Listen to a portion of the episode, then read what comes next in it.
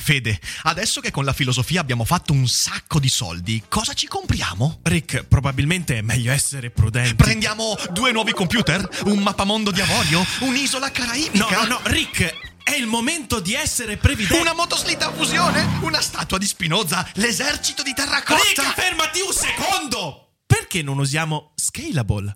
Scalable è l'app perfetta per chi vuol conoscere il mondo degli investimenti. Attenzione, investimenti pensati col cervello, non scelte di pancia. Scalable ti mette a disposizione gli strumenti essenziali per costruire una cultura del risparmio, ETF, piani di accumulo, accantonamenti a lungo termine per pensare oggi a quel che potrai fare domani. Scalable è un servizio sicuro e regolamentato con oltre 600.000 clienti e che ti aiuta a comprendere come funziona la finanza usando la testa. E sai qual è il bello? Con Scalable puoi iniziare a investire con solo un euro. Trovi tutti i dettagli in descrizione. Quindi, niente motoslitta a fusione? Tra qualche anno, Rick, quando Scalable ci avrà aiutato a far crescere i nostri risparmi. Ok. Daily Cogito. Svegliarsi per pensare oppure pensare per svegliarsi. Ogni mattina, dal lunedì al venerdì, con Ric Dufer.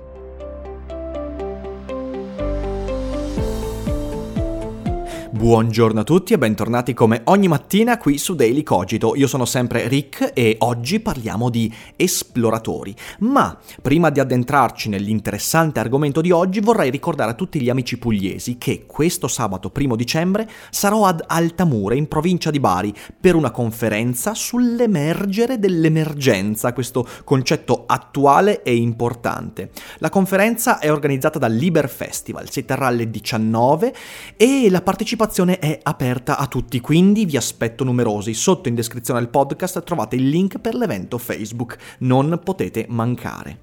Ma adesso veniamo a noi. La scorsa settimana sono stato a vedere First Man, film che parla della vita di Neil Armstrong e dello sbarco sulla Luna il primo passo sul nostro satellite, il primo passo umano perlomeno sul nostro satellite. Non so se un bradipo sia mai arrivato sulla Luna o una salamandra, forse sì. Però Neil Armstrong è sicuramente stato il primo uomo a mettere passo sulla Luna. Ora, il film mi è piaciuto molto, una bellissima interpretazione di Ryan Gosling, una bella regia, e insomma è pregevolissimo, se avete occasione andate a guardarvelo. Ma ciò su cui mi ha fatto riflettere è un concetto a me molto caro. Molto spesso noi quando guardiamo alla storia umana, per la natura della storia umana, che è quella di lasciarci bene o male solo le testimonianze di chi è riuscito nei propri intenti, noi ci dimentichiamo che non stiamo, come proverbialmente si suol dire, sulle spalle dei giganti, no, noi stiamo sui mucchi di cadaveri. Nel film si vede chiaramente che per arrivare a mettere un passo sulla Luna, questo gesto al tempo stesso eh, superficialmente, in tutti i sensi, superficialmente inutile, eppure un così grande passo per la nostra conoscenza e la nostra spinta esplorativa, per arrivare a mettere un passo sulla superficie della Luna, sono morte tantissime persone in modi assurdi, stupidi, in modi che ci fanno arrabbiare, che spesso ci fanno dire ma ne valeva davvero la pena.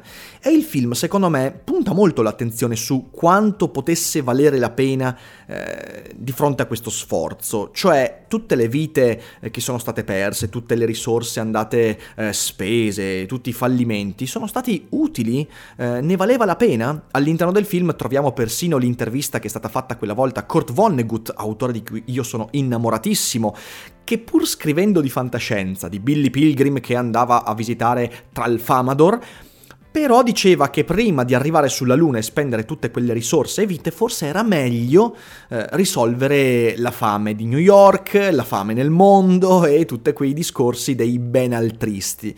Eh, caro Kurt, caro Kurt, mi piacerebbe fare una chiacchierata con te. E mi piacerebbe fare una chiacchierata perché quando si parla di ciò che viene speso in vista di un obiettivo che molto spesso sembra futile, eh, dannoso, totalmente un vicolo cieco, beh, stiamo fraintendendo quella che è la nostra storia. Perché? Beh, nel dirvi il perché, lasciate che vi proponga la lettura di un breve passo dal mio Elogio dell'idiozia. Sotto in descrizione trovate il link per acquistarlo su Amazon nel caso non l'abbiate ancora letto. Lo trovate anche nelle librerie di tutta Italia, eh, vi basta ordinarlo nel caso non ci sia, in 24 ore arriva ovunque. A un certo punto io ho scritto questo. Perché mai abbandonare la sicurezza della propria casa, la comodità della dimora, del villaggio, della tribù, per lanciarsi in un'impresa disperata, nella quale con ogni probabilità si perderà la vita? Perché mai non sfruttare la condizione di agiatezza, di felicità, di abbondanza nella quale viviamo e gettare tutto al vento, mettendo a rischio ogni cosa, votandosi alla sofferenza e al rischio assurdo solo per via di una scommessa? Scommessa di cosa e con chi poi? La scommessa che nonostante io qui mi trovi bene, là starò di certo meglio. La scommessa con me stesso, la sfida che lancio alle mie capacità. E poi, nel caso io sia uno dei pochissimi fortunati a spuntarla, e la terra promessa sia davvero una terra promessa, quando è che mi fermerò? Quando è che dirò ora può bastare? In fin dei conti, quant'è idiota l'umanità?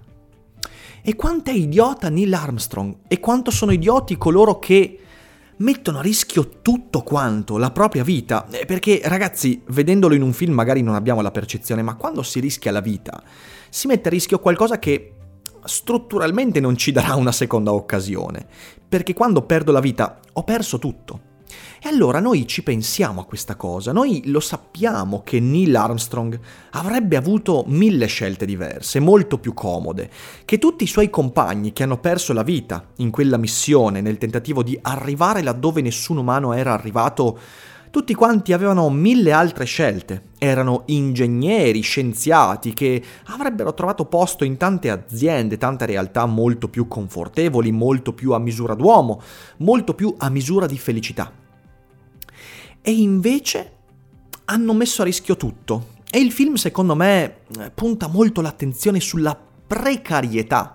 Ed è molto bello che la precarietà umana della vita di fronte a questa impresa sia sempre commisurata alla precarietà dei veicoli, delle strutture.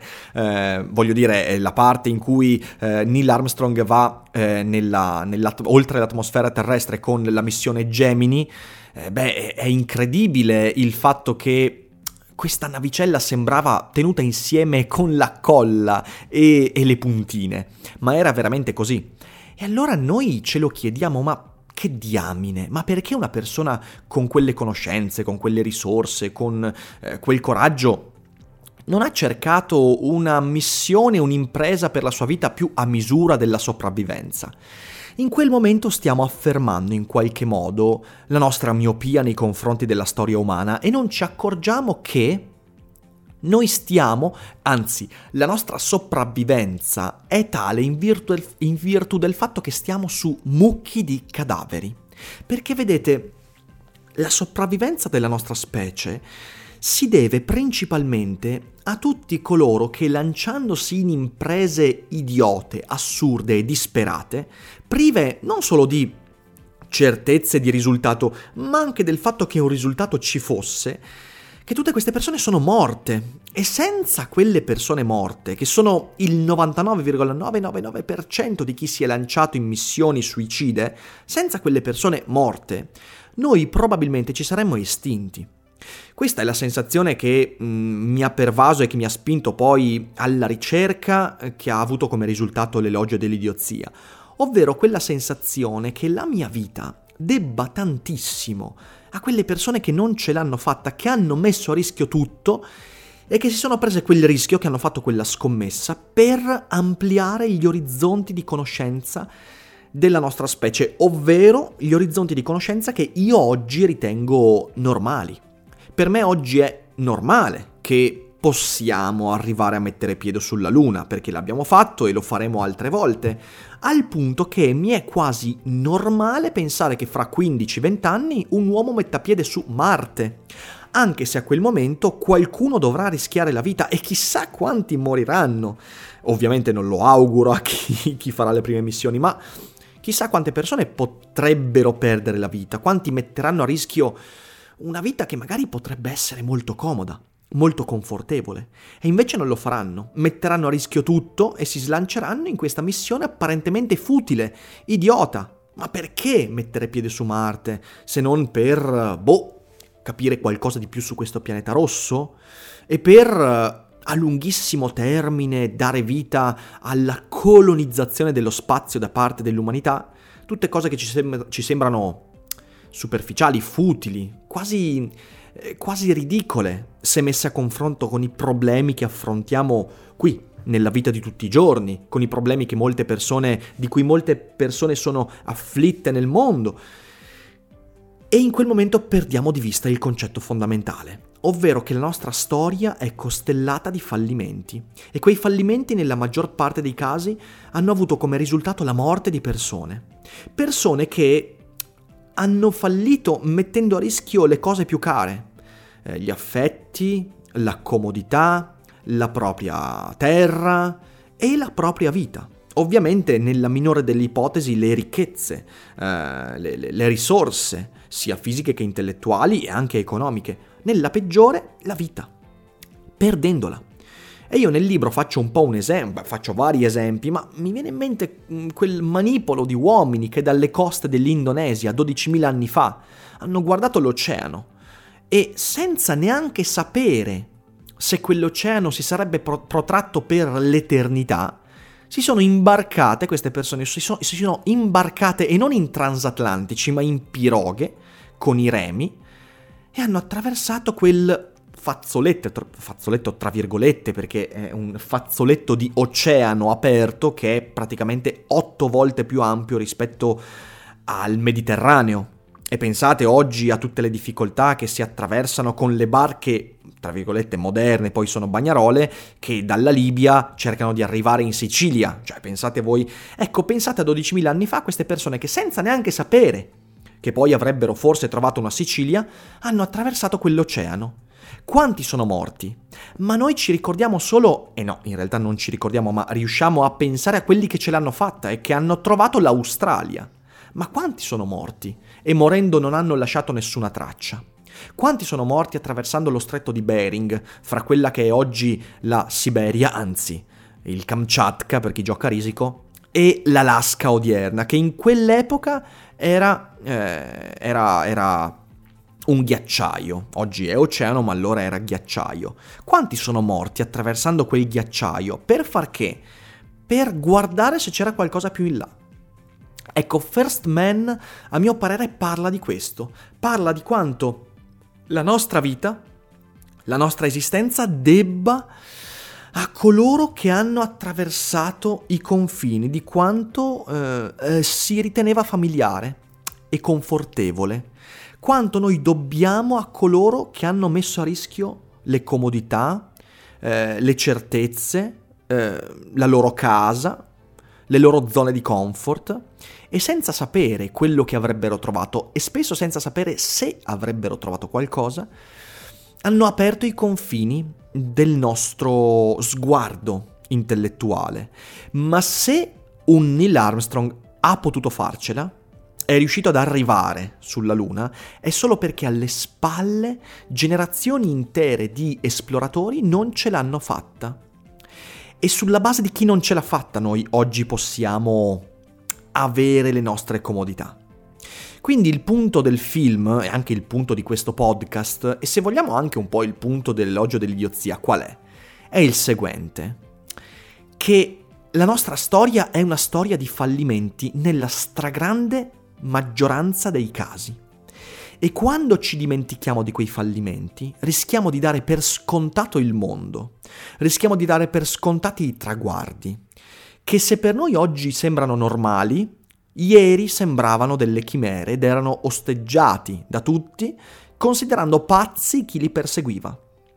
First Man racconta di quanto dobbiamo essere innamorati di questa spinta esplorativa dell'uomo, senza la quale, senza i cui rischi assoluti, oggi forse ci saremmo già estinti, perché saremmo stati sedentari, non ci saremmo mai sparsi in giro per il mondo e non avremmo mai differenziato e la nostra genetica e le nostre idee, il nostro intelletto.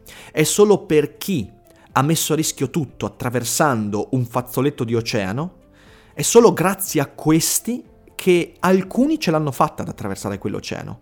Ed è grazie poi a chi ce l'ha fatta che noi ci siamo differenziati e siamo qui oggi a raccontarci quanto è bella la nostra vita. Mettendo a rischio alcune cose possiamo forse aprire orizzonti di significato per chi verrà dopo di noi, il che non significa sacrificarsi, ma dell'etica del sacrificio racconteremo e parleremo un'altra volta, non significa sacrificarsi, ma significa perseguire un sogno, il sogno di avere la prova che quello che mi è stato mostrato fino ad oggi non è tutto e che il mondo ha ancora tanto da insegnarci. E voi avete visto il film First Man? Ditemi con un commento cosa ne pensate. Se non l'avete visto, beh, vi consiglio di vederlo. Eh, non si può fa- fare spoiler, ovviamente, perché la storia è già stata scritta, ma spero che tanti altri, dopo Neil Armstrong, raccontino storie molto più straordinarie di quella. Aspetto i vostri commenti. Voi diffondete il podcast, mi raccomando, e noi ci risentiamo domani con il prossimo Daily Cogito per chiudere anche questa settimana. Io vi ringrazio per l'ascolto, per i commenti, per i mi piace, per le condivisioni, per tutto il sostegno e vi auguro una buona giornata. Vi abbraccio e non dimenticate che non è tutto noia ciò che pensa. Vacanze in Sicilia o in Sardegna. Con i traghetti GNV viaggi in relax, porti tutto quello che vuoi e ottieni super vantaggi. Col nuovo programma Fedeltà MyGNV accumuli punti viaggiando, ricevi un cashback del 20% e tanti sconti a bordo. Non c'è modo più conveniente per andare in vacanza. Scopri i dettagli su gnv.it.